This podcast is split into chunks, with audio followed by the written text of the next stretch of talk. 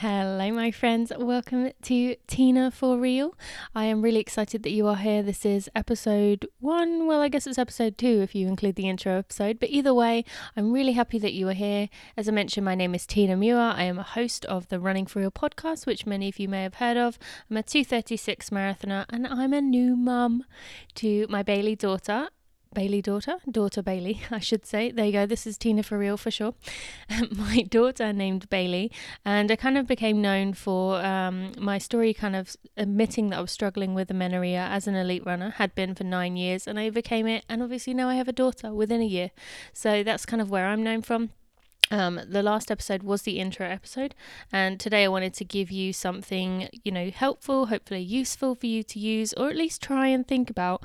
Um, it's something that many of you, if you are um, listeners of mine or know of me, you know I will already be a big fan of this. But I thought it only seemed right to make it the original um, Mental Monday tip. Now, that is kind of the uh, thing I'm going to go with right now. I'm going to talk about kind of mental side of running or just things that we might do to sabotage ourselves, make ourselves feel bad on Mondays. So that's what I'm going to do. Now, today I thought I would talk about the freedom of not looking at a watch. Now, for you guys who know me, know that I call this no watch me or hashtag no watch me me. And um, when I say no watch me, I'm not saying that you shouldn't run without a watch or without a Garmin because I am just as guilty as anyone else of, you know, wanting to have my stats, wanting to upload to Strava, wanting to look at the data, see how I'm improving, and, you know, just kind of keep track of it. We are these type A, I need to know what I'm doing kind of people, and that's okay. There's nothing wrong with that. But what I'm talking about is not looking at it during.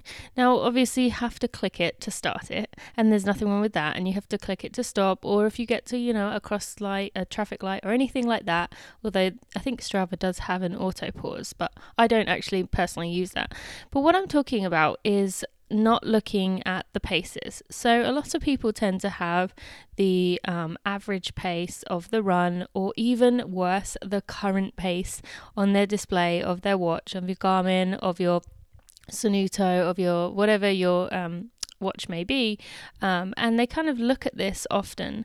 Now, the problem with this is that it tends to make you focus on the numbers, focus on keeping a certain pace rather than letting your body tell you what it should be doing, what it feels like it should be doing. Now, if you think about it this way, how many times have you been in the situation where maybe you were set a certain pace? Um, within a five second window or something like that.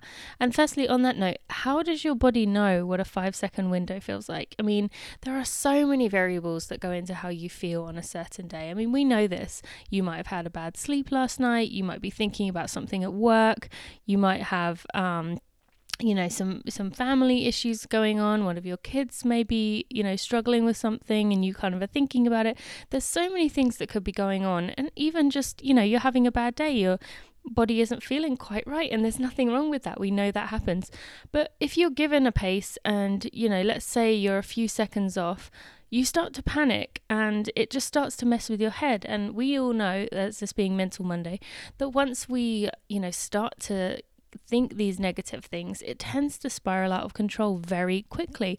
And that can just be so damaging for our confidence. It can make us feel like we aren't good enough. It can allow those negative thoughts saying, you know, I'm going to quit. I want to quit. I can't do this. This is too hard. Why do I bother? All those kind of thoughts are going to come through if you start allowing paces to tell you whether you're good enough, to tell you if you are worthy.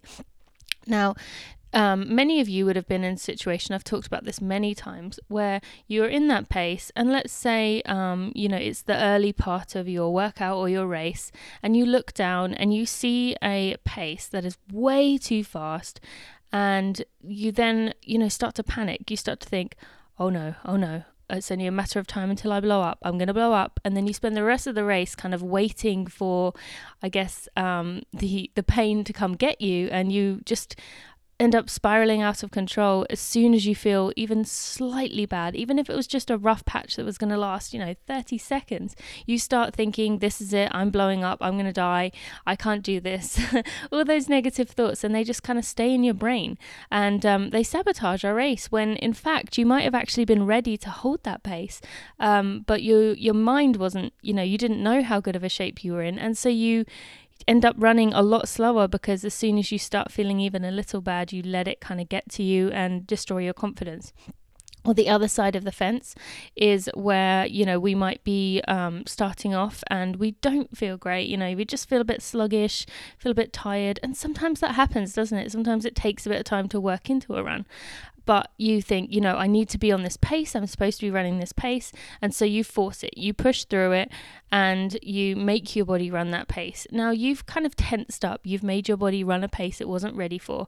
And you're going to get to the point where, um, you know, you, had you listened to your body, maybe it needed just to back off for maybe a minute or two, and then you would have felt great. And then you could have rolled by all those people that can you kind of let get away from you because you actually listened to what your body wanted.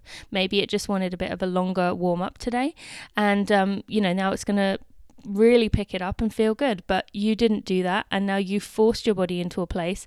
And also mentally you've kind of used your gear i guess. You've kind of forced yourself into a pace you weren't ready for which means you have essentially taken out your mental kick out of yourself that you were going to use later and that will mean that um, you know you're just not feeling as great as you should be mentally uh, more than physically.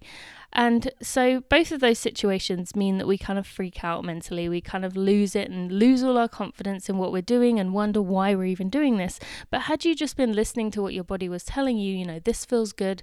This feels right. I'm just going to kind of continue here.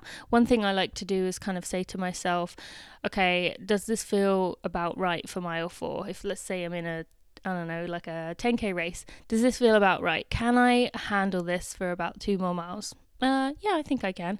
Then I'm doing well. And I know the the fear is, you know, what if I go out too fast? There's always the fear that people have, and I'm not saying, you know, never to look. Um, if it if you're really worried about this, I do recommend that you check your watch, maybe at the um, you know the one mile mark if you are in a race 10k or shorter you maybe check your watch a few times if you're in a race like a marathon maybe one mile four mile and seven miles. I like to pick random numbers rather than distances we recognize because it stops that comparison trap. And as long as you are within a range of where you should be, you know, maybe within a minute or two of where you should be, that's all you need to worry about. Now, practice this within your easy days. I would love to hear what you think um, how freeing it is, how you know you just enjoy the run more because you can look around rather than looking down at your watch. That's one of the wonderful things about running is that we get to be out in nature and enjoying ourselves. And if you are looking down at your watch all the time, you're not really doing that because you're looking down and then you're spending the rest of the time between those looking down periods thinking about what you what pace you're running, what you should be doing rather than actually just looking around and enjoying. So I challenge you to have a go um, just run without looking at your watch. Start it, look down, uh, turn it off the screen so all you can see is distance and pace. Those are the only two markers I want you to see on your screen. And then just tell me what you think.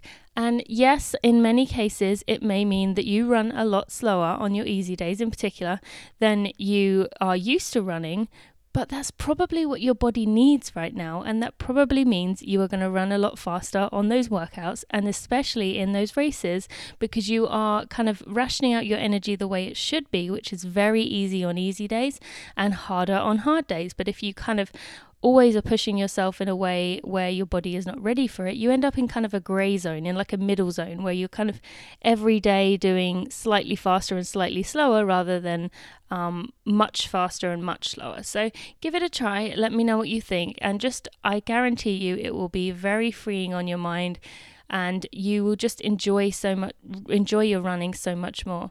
I hope this was helpful. I will be back tomorrow to give you an update on being a mother runner or an update on my daughter Bailey.